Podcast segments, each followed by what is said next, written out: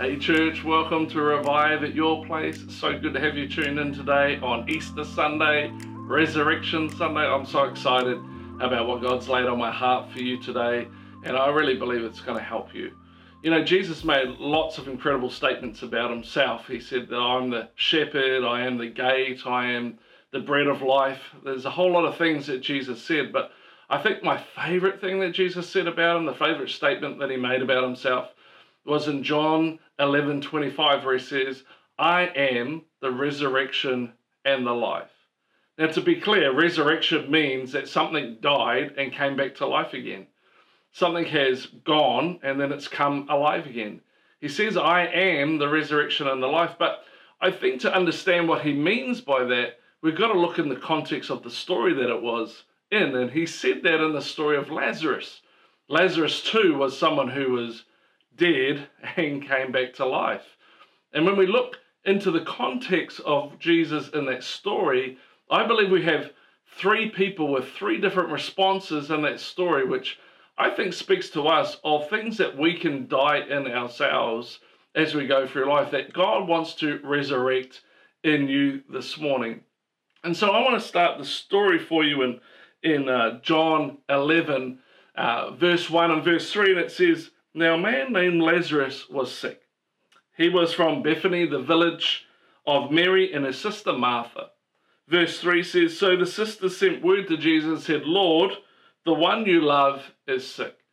Now, we understand because if you've read the story before, you'll know that Lazarus is not just sick, he's actually sick as in he's dying. And in fact, in the story, we'll discover that he actually dies in from the sickness. He's not just a little bit sick. He doesn't have the flu. He has he's dying.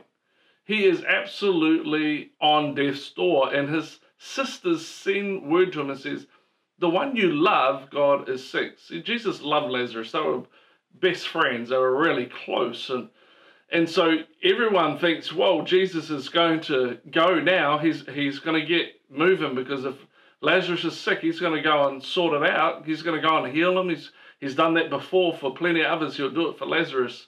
And so, what does Jesus do in the story? We discover that in the story, Jesus does nothing. In fact, for two days, while they are freaking out, Jesus is just hanging out. He's not actually doing anything, he's just cruising. Not in a hurry, not in a rush, not on his way to Lazarus, not on the way to the cry for help from his sisters. He's just hanging out. You see, this was, for Mary and Martha, this was bad news in the middle of a good life. I don't know if you've ever had bad news come out of nowhere in the middle of a good life. I can remember getting the phone call when I in Wellington, four weeks away from planting the church in Wellington. Good life, everything was about to happen. I get the phone call from Trinity, who had some Crohn's issues while she was up in Auckland for her dad's 50th birthday. And I get this phone call from her in tears because they had to do a CT scan. And uh, they discovered during the CT scan that she was pregnant. We didn't know she was pregnant with Madison, but she was. And the technician uh, at the radiation place said, Hey, look, we're really sorry, but your baby's been exposed to radiation and your baby's going to be born deformed. You need to abort it. And so I get this phone call when we're in the middle of a great place with this bad news now we know that Madison's grown into a beautiful young lady and she's awesome, and we don't have any worries, and God uses that story for His glory all the time.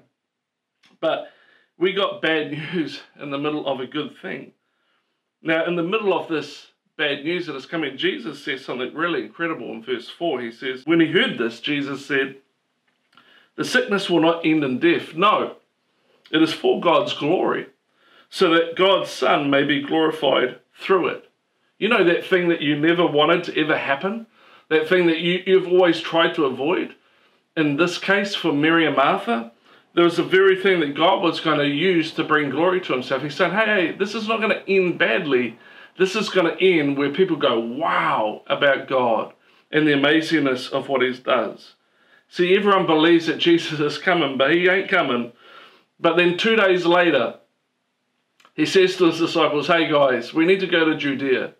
Now, the thing about going to Judea is, is that the last time Jesus was there, there, they wanted to kill him and the disciples. So, him saying we're going back to Judea he's really saying, hey, we're going back and we're probably going to be killed. But he's saying to them, guys, we're going to go back to Judea because Lazarus is sleeping and we need to wake him up. Now, if I was one of the disciples, I'd be like, if he's sleeping, let his sisters wake him up. Like, we don't need to go back. We're going to die if we go back there. And there's this big discussion that goes on between the disciples and him about whether they should go back. Now, we understand because we have the context of the story that Jesus wasn't saying that Lazarus was sleeping. He was saying that Lazarus was dead and they needed to go and raise him. And through this story now, as we get into it, there's three people there's Thomas, there's Mary, and there's Martha. And I think that what they show is there's three areas in our lives where we can die on the inside, where Christ needs to come and resurrect. And the first thing that I believe we can die in is we can be dead in our doubts. It says in verse 16, it says, Then Thomas said to the rest of the disciples, Let us go that we may die with him. In other words, he's starting to doubt that this endeavor is not going to be good. In other words, he's saying, This is not going to do out good at all. If we go to Judea, we're going to die, so we might as well just go with him and die too. He has doubting that this is going to work out well. And if we're honest with ourselves, just about all of us at some stage in our life have had spiritual doubts at some point in our lives. At some point, we've prayed some prayer and believed God could and thought He would, and then He didn't, and boom, all these doubts start coming into our minds. All these thoughts of, of why didn't He do this? What, what, what is wrong with God? You believed that God was going to do something really good for someone who was going through something really bad that you really loved, and you thought God was going to come through for them, and then He didn't, and you're like, God, if you're good, why did why did you let this happen? If if you're all powerful, why don't you fix this? Why don't you stop this? And suddenly, suddenly, you're like Thomas. You and I become like Thomas, and there's something on the inside that's a little bit dead in your doubts towards Him because He hasn't done what you thought He'd do. The other area that we can die in is we can be dead in our discouragement. You see, you're, not dead in your doubts, you're, dead in your discouragement. You, just don't see anything good happening. In fact, you just don't seem to be able to cut a break. The minute something good happens, something bad follows very quickly. And it says here in John 11 20, it says, When Martha heard that Jesus was coming, she went out to meet him. Because she was like, Jesus is coming, I'm going to go out to meet him. But I want you to hear this. It says, But Mary stayed at home. Mary stayed at home. Martha ran out to meet him. Mary stayed at home. She stayed at home. She's like, why would I bother running out to meet him? It's too late. It's not like God can do anything about it. I mean, he's already dead. What's the point? Why try? There's nothing I can do about this anyway. Maybe you're thinking, I, I just can't change anything. I can't do anything about what's going on. I'm always going to feel alone. I'm always going to be depressed. I'm always going to be stuck in this dead end job. I, am just stuck. There's nothing I can do about it. And you're just dead in discouragement. Sometimes we use Christian language to cover up our discouragement. Somebody says, How are you doing? And oh, I'm doing good. Praise the Lord. Hallelujah. Amen. Glory to God. He is risen. Blah, blah, blah. And all that Christian knees that we use to cover up the fact that we might be smiling on the outside, but on the inside, we're really discouraged. Some are dead in their doubts, some are dead in their discouragement, and then some are dead in the delay. Says here in John 11, 17, and 21, it says, On his arrival, Jesus found that Lazarus had already been dead for four days. Verse 21, it says, The Lord, Martha said to Jesus, If you had been here, my brother would not have died. Lord, if you had been here, my brother would not have died. Maybe you're not dead in your doubts. Maybe you're not dead in your discouragement. Maybe you're dead in the delays. In other words, God took too long. Jesus, you, you should have come earlier. You should have come when we told you he was sick. If you had left two days ago, you would have been here in time. It wouldn't have been over. Why did you take so long to get here? And, and even though two days earlier, Lazarus still would have been dead if Jesus arrived two days earlier. The, the reality is, in, in their traditional folklore, the Jews believe that the spirit of a person hung around for three days. Is not a biblical belief. It's not what we believe as Christians. It was folklore. It was it was a Jewish tradition that they believed that on the fourth day the person's spirit would be gone and then there was no hope. And so Jesus' two days delay means that he gets there four days after. And so Martha is like, if you had been here, my brother wouldn't be dead, but you, you didn't get here in time. In her mind, Lazarus wasn't just mostly dead, Lazarus was dead, dead, like completely gone. No hope, no chance, no point. You're too late. If you had been here, my brother wouldn't have died. You took too long. Why didn't you come when you could have done something about it? You feel dead in your delays. God hasn't turned up. God hasn't done what He said He was going to do. Why hasn't God stepped in? You're waiting on some answered prayer, and God just doesn't seem to be answering. Yet, everybody else around you seems to be getting their prayers answered. Everybody else around you seems to be getting their prayers answered. And you're praying and you're praying and you're praying, and God isn't doing anything, and you feel dead in your delay. Friend, I want to tell you today that God's uh, delays are not his denials. Let me say that again God's delays are not his denials. Just because he hasn't done something yet doesn't mean that he's not going to do something. He's still in charge. He has a plan, and his plan is to bring glory to his name. In fact, if God hasn't turned up yet, then you're in the position for an incredible miracle because God uses every situation to bring glory to his name. The very thing that you're going through today is the very thing that he's going to bring his glory to. But the key in this whole story is in verse 22. It's Martha speaking to Jesus, and I believe that every single one of us needs a verse 22 moment. And he says this, but I know God. I know Jesus, she says, that even now, everyone say, even now, even now, God will give whatever you ask. At some point, friend, we're going to need an even now moment even now, I know this looks hopeless. I know this looks like it's not going to happen. I know this looks just an absolute waste of time. But even now, even now, when you're discouraged, the presence of God can come and build your faith. Even now, when you feel all alone, like there's no one there, the presence of the Holy Spirit can come and give you a peace that surpasses all understanding. Even now, God can reach out into your broken family and bring healing and harmony and forgiveness and restoration. Even now, when everything looks impossible, we serve a God that says all things are possible. Even now, when there is something that is dead, the resurrection power of Christ can bring it back to life. We need an even now moment. It says and goes on in the story in verse 23, it says, Jesus, your bro- uh, to Ma- Jesus said to Martha, Your brother will rise again. Martha answered, I know that he will rise again in the resurrection in the last day.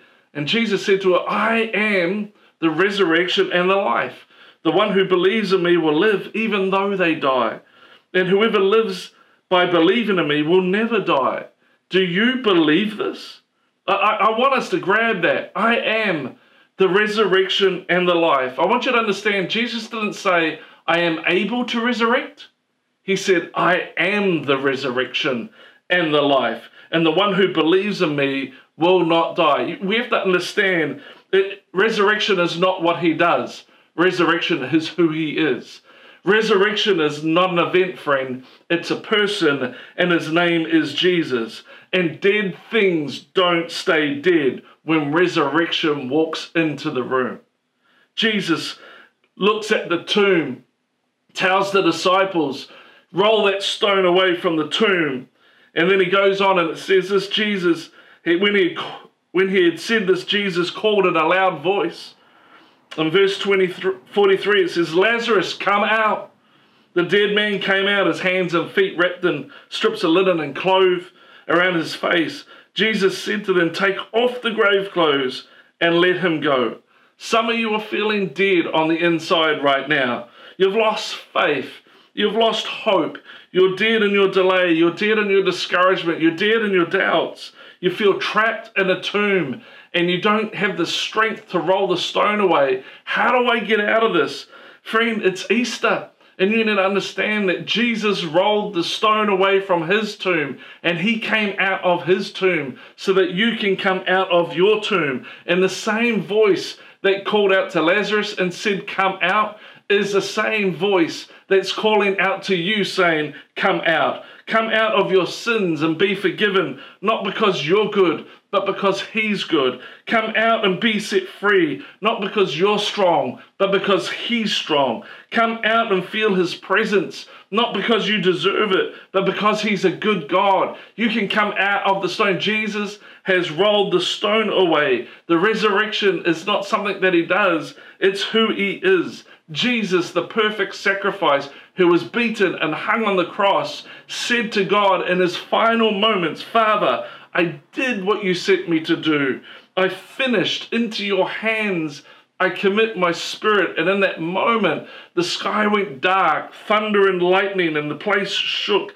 And everybody that was there went into despair and discouragement because they thought that their Savior was gone. They thought that it was over. They thought that this was the end. They thought that he was the Messiah, but he is now dead. What they were doing is they were stuck in Friday, not understanding that Sunday was coming, not understanding that Jesus had said, I am the resurrection and the life.